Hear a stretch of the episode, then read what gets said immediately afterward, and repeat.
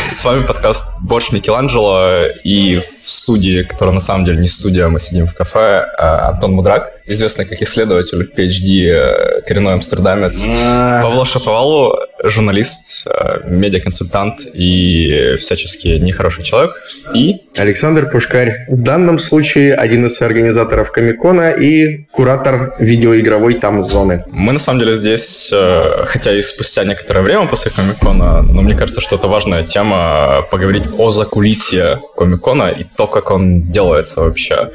Ты заведуешь игровой зоной. Какая она по процентному соотношению к общему Комиккону? Насколько она большая и насколько, по-твоему, важная, наверное, для аудитории киевской, как минимум?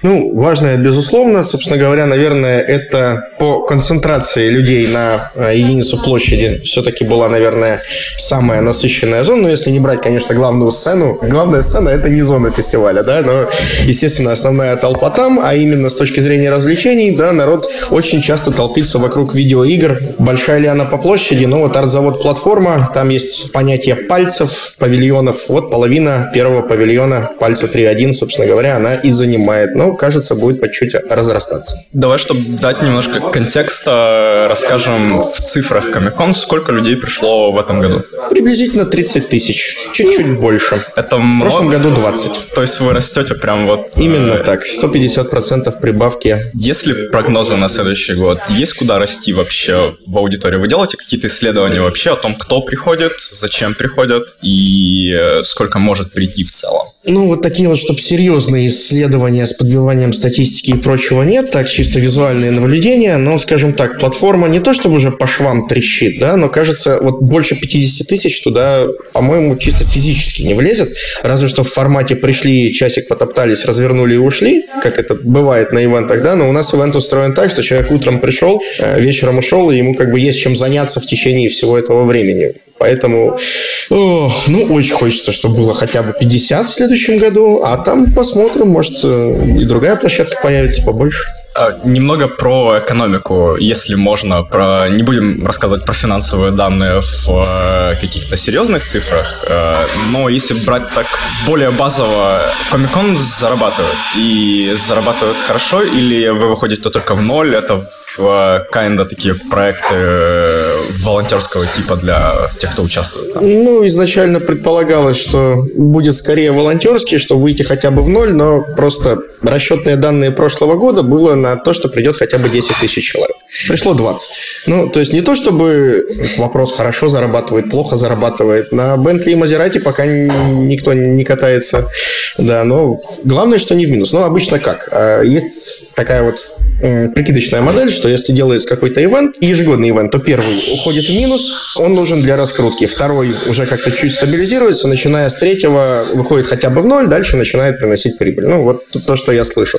Ну, не знаю, нам повезло или просто мы молодцы, но вот получилось, что с первого раза не ушли в минус, и по этому поводу как бы получили заряд бодрости на все остальные ивенты на следующие годы. Розкажи взагалі, як ви до себе кличете людей і на кого ви орієнтуєтеся, тому що виглядає так, що, власне, коміконівська тусовка в Україні, вона дуже обмежена, і вона якась така, дуже важко знайти там, грубо кажучи, деколи з ким в ДНД поіграти. Як ви кличете до себе людей і як ви таргетуєте свою рекламу, щоб викликати до себе тех, кого надо? Ну, а как мы таргетируем рекламу? Это меня надо отсюда удалить и привести Артема, прятку, который SEO, уж пардоньте, это его сфера, в которой он разбирается, а насчет того, что у нас внезапно не с кем поиграть в ДНД, так вы не там ищете, сударь. Ну, правда, я вот... не там живу. Да, как вариант. Мы сейчас вот договорим, и я забью маленький промежуток до вечера, у меня есть некоторые семейные дела, да, тем, что будут, ну, не в ДНД, ладно, в настолки играть, в заведении, я не знаю, прозвучит ли это реклама или нет, где каждую субботу собирается игротека, и вот тебе, пожалуйста, первые примерно 30 человек, которых можно позвать, дальше они по сарафанному радио распространят,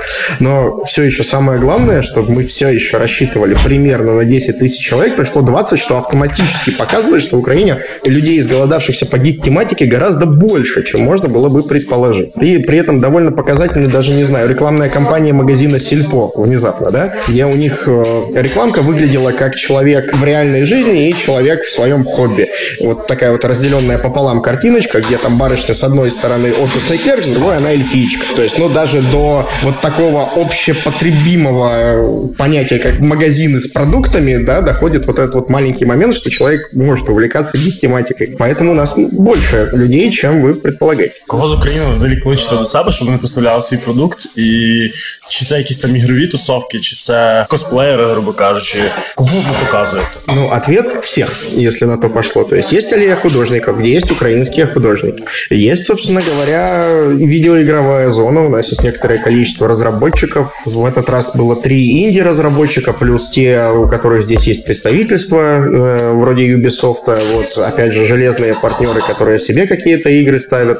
Естественно, зазываем всех, кто так или иначе связан с Украиной, как бы в видеоигровом сегменте работает. Там переговоры чуть более сложные, чем может показаться, но я очень надеюсь, что рано или поздно как бы мы всех к себе потянем, да. Но вот в этом году были офигенные гости. Я очень жалею, что я не смог прийти, потому что был не в Украине. Но я слышал о том, что в этом году поменялась механика между гостями и аудиторией, потому что нужно было покупать билеты на фотосессии, нужно было покупать билеты на автограф-сессии. Насколько это оправдано вообще? Ну, во-первых, так было всегда. Так было с самого первого раза. Во-вторых, дело тут совершенно даже не в жадности хостов, так сказать. Это самая главная функция, которая выполняет вот эта вот отдельная покупка билетов, которую мы все еще приняли сразу, а не на второй год, это регулировка, извините, человеческих масс. То есть, если ты купил билет, ты хочешь получить автограф. Ты купил билет, ты его гарантированно получишь. Если билеты не продавать, да, вот у нас 30 тысяч человек на площадке, вот у нас один актер и 24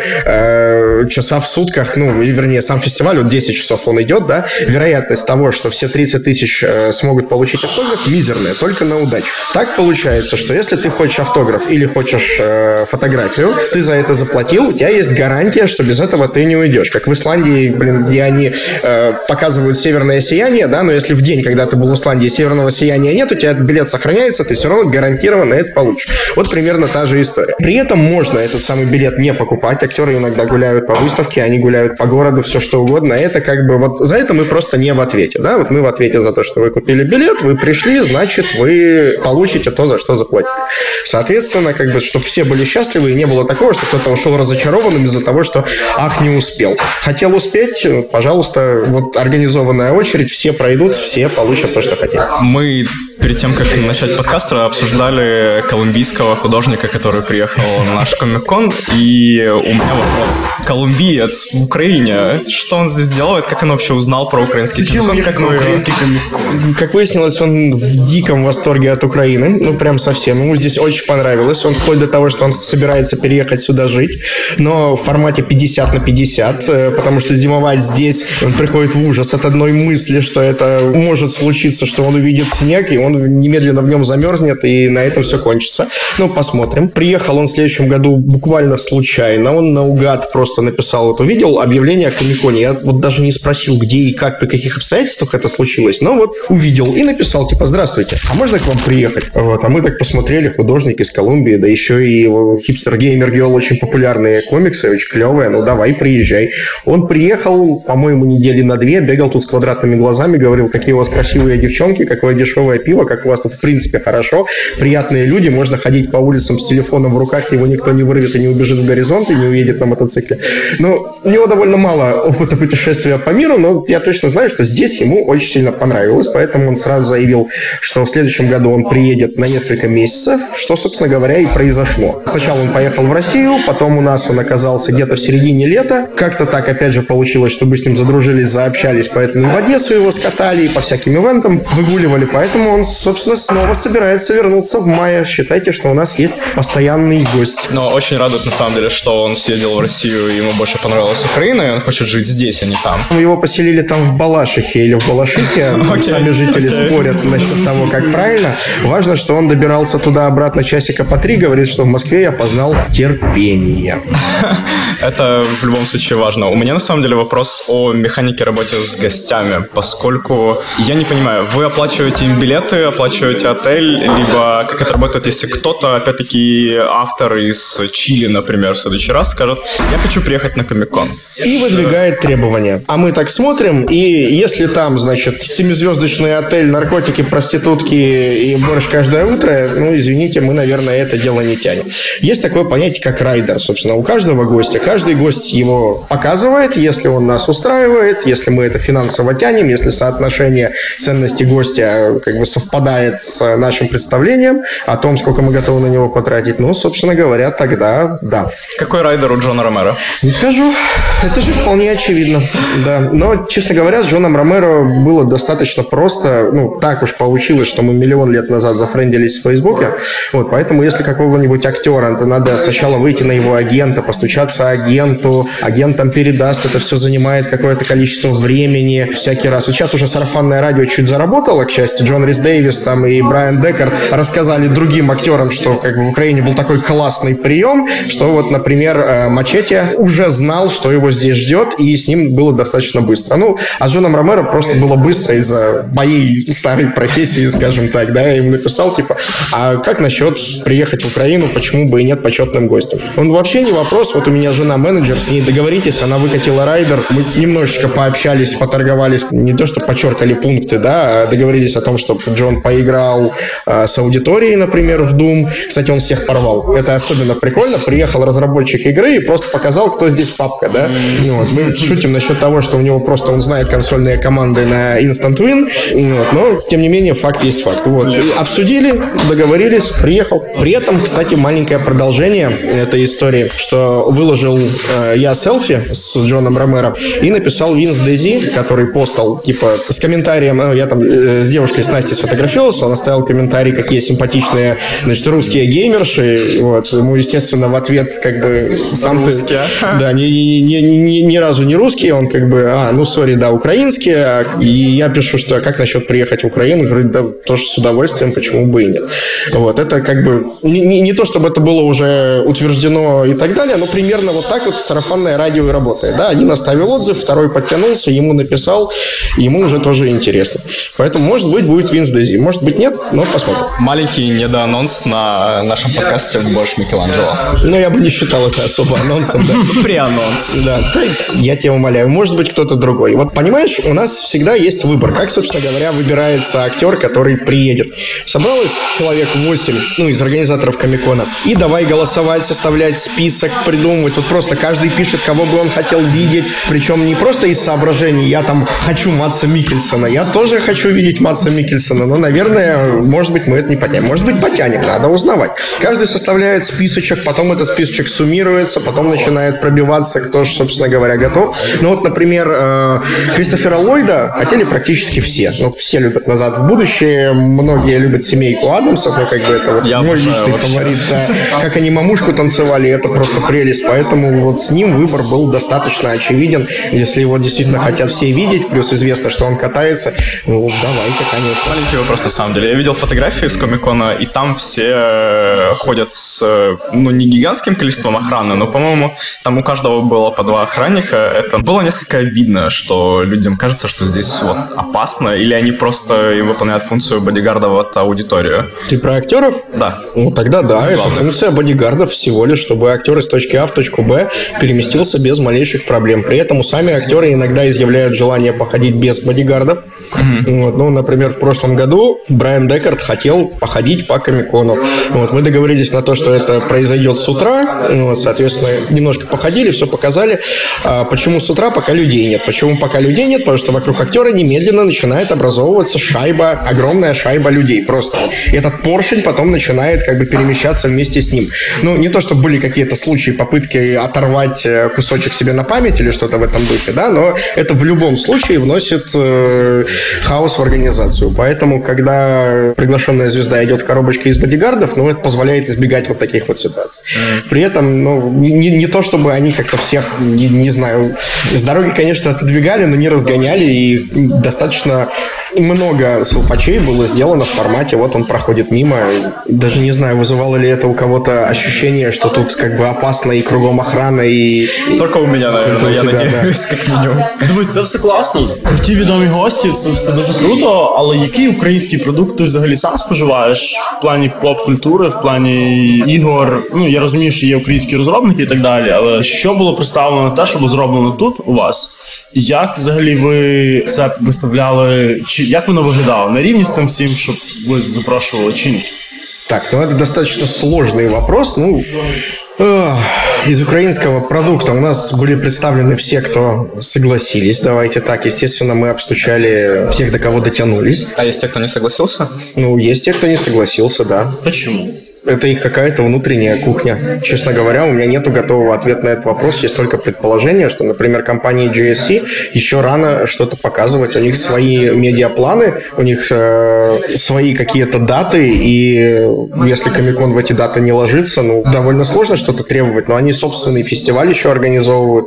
Вот, поэтому вот, у нас были инди-разработчики, у нас был представитель 4A Games, который как раз-таки пообщался на главной сцене с Джоном Ромеро, представительство Ubisoft, но это не совсем украинское. Ну, в общем, скажем так, пока соглашаются в основном инди-студии, вот, и то как бы не все. Вот тут я как раз чуть-чуть знаю, что они немножко рассуждают на тему того, насколько велика ценность представления продукта для конечного пользователя на стадии его предварительной разработки. Вот, для инди-студии этот вопрос, он достаточно неочевиден. Но те, которые согласились, в принципе, оставляли хороший фидбэк в том плане, что они пропустили через игру большое количество конечного потребителя, собрали хороший фидбэк. Тоже, если заморочились с тем, чтобы хорошо игру представить, ну вот Неандерталика, например, про такое метроидвание, про первобытного человека с дубиной, который умеет менять погоду. Так там и стендик был оформлен, соответственно, там ее разработчик ходил в шкуре, там пуфы тоже были покрыты шкурами, вокруг было разбросано первобытное оружие. Плюс он всем показывал и рассказывал, что, где и как в этой игре работает. И вот от него я получил хороший фидбэк в том плане, что ему очень понравилось, что кажется, это было результативно, об игре узнало много народу, плюс были всякие разные интервью, записи, и даже вот я сейчас невольно, по сути, рекламирую его игру, но она, честно, клевая. Чтобы люди играли. Я надеюсь, что украинские переводы еще появятся в этих украинских играх, потому что это очень не всегда. Да, всегда. Но, собственно говоря, один из столпов украинских переводов, Алекс Мельник, он же, в общем-то, тоже состоит в команде Комиккона, ведет сцену комиксов, но вдобавок к этому он как раз и снимает большое количество репортажей и интервью, собственно говоря, для спільноти PlayStation Украина на Фейсбуке. Вот, поэтому, да, топим, конечно же, за это. И, собственно говоря, книга Джагуа, вот этого колумбийского художника, тоже по чуть-чуть переводится на украинский. В этом году просто элементарно не успели по техническим причинам. По договоренности с... не с издательствами, с типографией. В сроки не уложились. Но в следующем году должна быть украинский перевод. Слушай, а так стало, что в Украине з'явилось два комиккона? Ну, здесь вообще не вижу абсолютно ничего удивительного. Вот, когда появился один комиккон, выяснилось, что тема востребованная, что как бы людям не хватает в крови таких мероприятий. Ой, ну скажем так, походили мы на тот комиккон, а он, ну... Комиккон курильщика. Замечу, не я это сказал, да, но, скажем так, я довольно много видел других ивентов. Gamescom, E3, BlizzCon и так далее. Тоже в силу, так сказать, профессии посмотрел, как это должно быть. Ходил на наш Комиккон Киев, такой, ну, наверное, на большее мы и не тянем. А большего хочется. И вот в какой-то момент вот как раз сидели, обсуждали, что, типа, ну, хочется такого ивента. Вот как раз Аркадий Медведев, который от ОБФЭС организовывал, тоже как бы человек с опытом, с видением. Другие люди, которые тоже видели другие ивенты. Слушайте, ну а давайте попробуем сделать так, как считаем нужным. Потянем, не потянем. Ну, попробовали, получилось. Давайте так. Вот я вот всю подготовительную стадию сомнений или там отсутствия уверенности, или наоборот, все были самоуверены, вот это уже не имеет никакого значения. Важно, что сделали так, как считали нужным, так, как видели у других, так, как имели свое представление о том, как должно выглядеть. Ну и получился в маленько другом формате тоже Комиккон, который сразу же бомбанул. А, насколько я понимаю, вы с ними судитесь или планировали? Нет, этот суд... Нічого з'явився конфлікт, тому що збоку це виглядає дуже дивно. Типу Комиккон проти Коміккона. Що? Да, мы тоже очень сильно удивились. Начали рыть, сколько каких Комикконов существует по миру. Счет, если что, идет на десятки и за сотни немножко переваливает. В Германии есть Комиккон Germany и German Комиккон, причем в одном городе, и что-то вот как-то между ними особых терок нету.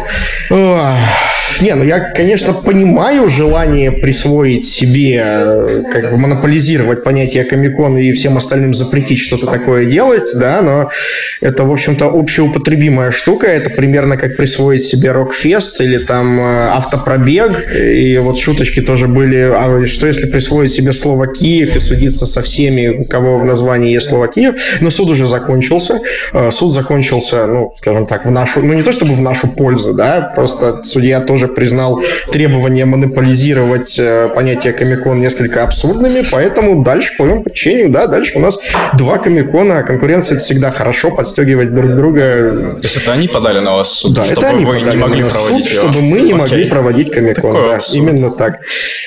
Но, насколько я понимаю, как это вообще работает с трейдмаркс? Насколько я понимаю, комикконом может называться только комиккон в Сан-Диего, или нет? Или они не продают франшизу, им, в общем-то, нету никакого дела до того, что происходит на другой стороне планеты за вот этой вот большой соленой лужей, вот, поэтому не то, чтобы они были какие-то проактивные в этом плане. Плюс у них зарегистрирована, я не знаю, как выглядит зарегистрирована их торговая марка, я знаю, что у нас у Комиккона Киев, у ККК это комбинированный торговый знак с логотипом и полным названием, да, а у нас, ну, короче, выглядит иначе, без логотипа, чисто название, и, ну, соответственно, ситуация, когда оба комиккона зарегистрировали, она таки действительно возникла, и она не противоречит никакому законодательству. Такое, собственно говоря, может быть. А дальше уже начались попытки именно монополизировать само понятие комиккон, чтобы никто никогда в своем ивенте не смог использовать вот это вот словосочетание. Вот, собственно говоря, примерно чего добивались, что, честно говоря, немножко напугало, потому что, знаете, вот когда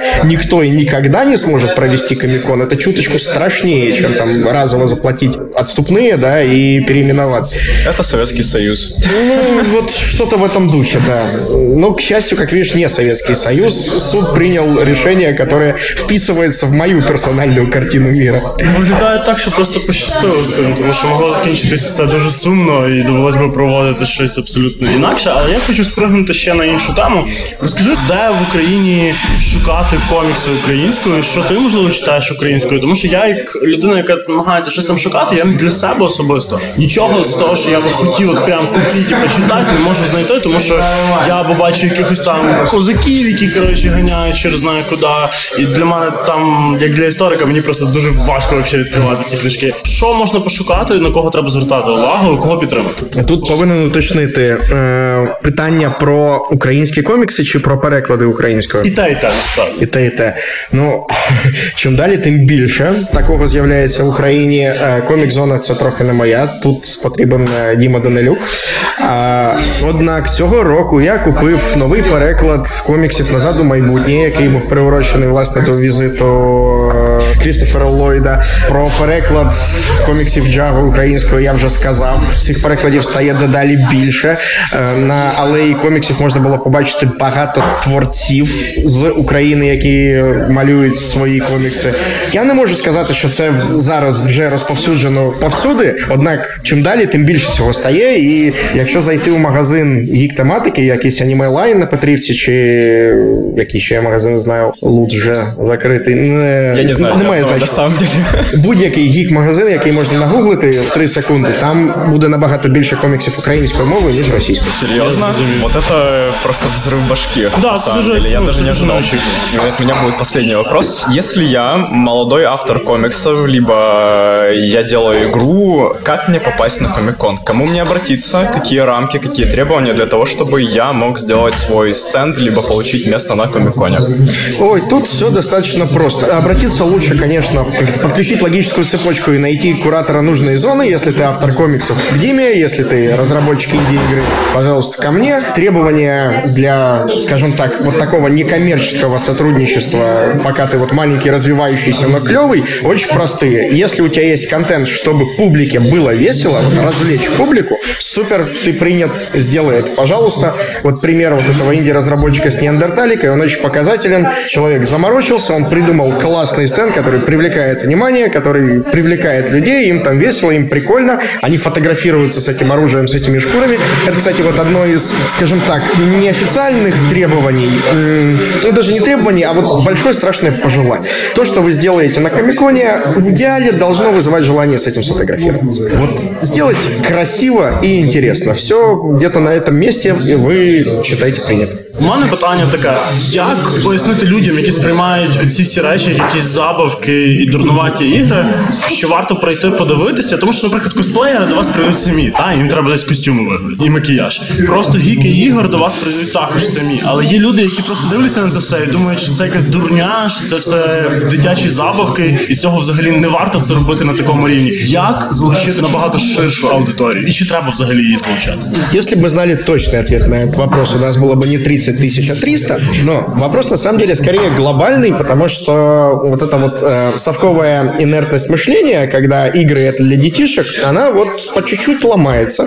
Огромный вклад в это внесли, например, World of Tanks, игра, которая, как бы, можно к ней по-разному относиться, да, но она сделала очень важную вещь. В нее стали играть люди за 40, которые до этого относились как бы: сынок, ты бы от компьютера отлип, там, не знаю, батя тебе свой Жигуль подарит, если ты будешь на пятерке учиться. Вот, он тоже сел играть. Вот сейчас киноиндустрия продвигает комиксы просто совершенно до невозможности. Самые кассовые фильмы, они внезапно по комиксам. Постепенно в сознании людей меняется вот эта вот перемычка со старого совкового мышления, что как бы комиксы — это картинки для детишек, игры — это для детишек, там, не знаю, косплей для дебилов, ну, в общем, можно еще много слоганов придумать. И это постепенно переключается.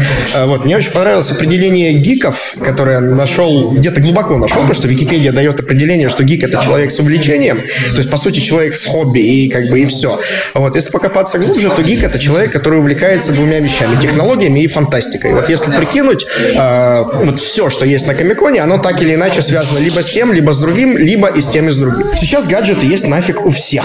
Вот. Одно дело, когда вы используете мобильный телефон чисто для того, чтобы звонить. Другое дело, когда вы начинаете за этим следить, когда вы уже отличаете Android от iOS и версии Android друг от друга, вы уже постепенно переключаетесь как бы в гиковское мышление. Вот. У вас есть смартфон, наверное, вы там какую-то игрушку поставили для того, чтобы играться в метро. Поставили игрушку простенькую, потом она вам надоела, переключились на что-то другое. Вот так вот постепенно мозги переключаются в состояние того, что планета переходит в гик-состояние. Да? Вот сейчас не играть в видеоигры — это уже девиация. Ну, что такое девиация? Это как бы когда отклонение от большинства. Да? Так вот, большинство уже играет. Да, речь пока идет про казуалки на мобильных телефонах, но больше 50% людей увлечены видеоиграми. Даже не разочек включали, да, а играют. Вот это вот переключение сознания, оно происходит прямо здесь и сейчас. Я не знаю, достигло ли оно пика, будет ли оно переключаться дальше, или в какой-то момент маятник качнется в обратную сторону, но пока мы наблюдаем рост популярности гик-тематики. Но можно ли тогда выделять гиков в какую-то отдельную группу, учитывая то, что по факту уже играют практически все, а те 40-летние люди, которым вот сейчас они уходят уже на работу и прочее, они практически всю свою жизнь были в мире, где игры были его очень важной составляющей частью. Можно ли вообще выделять гиков в отдельную группу и говорить вообще про какую-то гик-культуру сейчас, когда все по факту могут быть гиками, и они есть? Ну, просто пока что еще не все, поэтому пока что, да, пока что выделяем. Раньше, не знаю, в Советский Союз гиков кого можно выделить? Радиолюбителей. Это была маленькая такая группа, да, которая собирала радиостанцию и связывалась там с другими странами, может быть, еще кого-то. Кто-то там гиперболоид собирал в гараже. Потом, по мере развития технологий, эта группа стала разрастаться. Их стало становиться все больше и больше. Сейчас их становится еще больше, но пока что, да, пока что границы постепенно размываются, но еще не размылись. Давайте так. Более того, я думаю, что они не размываются никогда. В любом случае, всегда будут люди, которые не будут воспринимать технологии просто как явление. Анекдотичная бабушка со свечкой, которая не верит в электричество, она не метафорическая, они действительно существуют. Ну, вот у меня есть друг, маленькая ремарка, у меня есть близкий друг Саша Головов, который журналист, ему 33, и он не понимает игры вообще. Ну, то есть он знает про Half-Life 1, и на этом все заканчивается. Это тоже образ жизни, подход, мировоззрение. Да, да. Людям, некоторым это просто не нужно. Именно вот это я и хотел сказать, что гиков все еще в отдельную группу выделяем. Пане, останнє питання. Наскільки сильно взагалі відсутність якогось українського ютубу грубо кажучи, геймерського богіківського впливає на вашу роботу. Тому що в Мірікосів є Адам Сэвидж, який вдягнеться в якийсь дичайший костюм там і походить, і будуть шукати і вгадувати. Той самий World of Tanks, напевно, стрімери, які заробляють на цьому, в них є величезні аудиторії. А знайти саме якусь українського стрімера або українського Адама Сэвиджа, який там україномовного чи українського? Українського, який буде там, не знаю, показувати, як він за день скліпає собі крутяцький костюм на Коміккон, просто тому що це весело. Наскільки це впливає на вашу роботу і чи ви взагалі від цього залежите? І чи вам важливо, щоб це розвивалося, чи ви бачите це скоріше як якийсь субпродукт вже своєї роботи? Не лей мені чай на спину, неси мені соль на рани і так далі, да? Ну, бо мені болить, я то і питаю. Ну, так мені теж болить. Ну, на самом деле у нас есть, например, Олег Брейн на 8 миллионов подписчиков, ну, он точно в топах по игровой тематике. Вот, да, но своего Адама Сэвиджа нам действительно очень сильно не хватает. Ну, Олег Самельник ведет свою подкаст-передачку, плюс все вот эти вот репортажи. Косплееры многие снимают. Я очень жду, очень надеюсь, что кто-нибудь из них бомбанет на миллионы просмотров, миллионы подписчиков. Естественно, каждый такой человек нам ценен и дорог, потому что он, что называется, spread the word, разносит информацию о том, что это клево, это и нам полезно, это нам посетители, это и нам клево душевно, потому что мы сами этим увлекаемся и, естественно, хотим, чтобы как можно больше народу было, скажем так, с нами. Но украинской аудитории, наверное, надо еще понемножечку привыкать к этой мысли. Вот. Но, в ближайшие годы очень надеюсь, что возникнет больше таких людей, инфлюенсеров, которые будут любить эту тематику и распространять ее вокруг себя. Вообще сам подамся, дайте знать. Тому що про того ж Олексу Мельника, якби не моя сестра, яка з ним колись вчилася, я взагалі не знав. І я б не знайшов PlayUA без того, що там, о, чувак, тобі це цікаво, подивись, в мене є там людина, яка щось таке робить, коротше, може ти колись там заціниш це. А взагалі просто загуглити в YouTube, ну, загуглити чи на YouTube щось знайти, і ти такий, а чого у всіх це є, в нас нема, ну як? Я не готов решить для тебя эту проблему, решите ее кто-то для меня тоже, пожалуйста. Я разумею, я просто хочу... Маленькая ремарка. Надеюсь, что миллионы будущих слушателей подкаста «Борщ Микеланджело». Да, я вот только хотел сказать, что, чуваки, если вы меня слышите, сделайте это. Будь ласка, це робити просто. Просто якщо ви хорошо граєте в ігри, чи якщо ви хорошо робите костюми, давайте, виходьте в люди. И пишите Саше Пушкарю по поводу участия в Комикконе Украина в следующие годы. С вами был Павло Шаповал, Антон Мудрак и Александр Пушкарь. І ми тобі дуже-дуже дякуємо за твої роботи, за те, що ти погодився з нами зустрітися.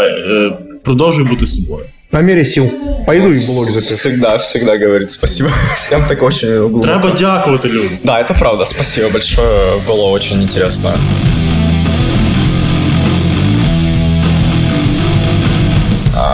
Твой фидбэк. Как? Было нормально? Хорошо? Да, вроде отлично.